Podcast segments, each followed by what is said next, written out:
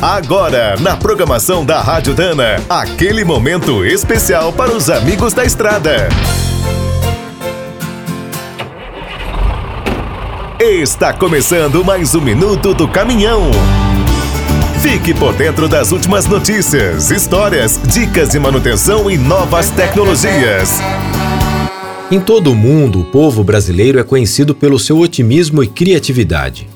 Nossas indústrias são grandes exemplos dessa força.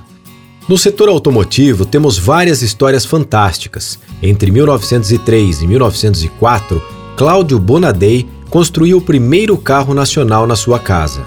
20 anos depois, diante da falta de energia para os bondes, Luigi e Fortunato Grassi começaram a transformar caminhões em ônibus.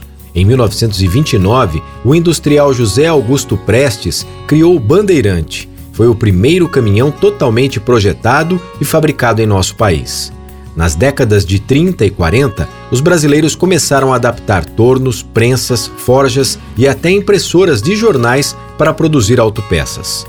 Desses pioneiros surgiram grandes líderes. A Álvaros, por exemplo, se tornou uma das maiores operações do Grupo Dana em todo o mundo. Nem a falta de combustível conseguiu nos parar.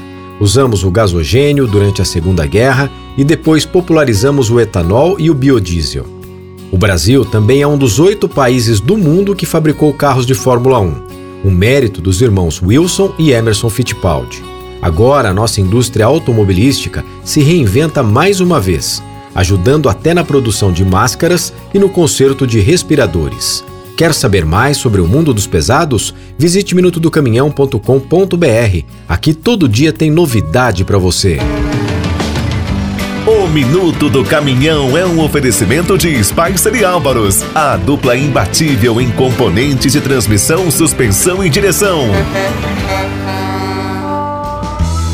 Quem é do trecho já sabe, para ficar bem informado, a Rádio Dana é sempre a melhor sintonia.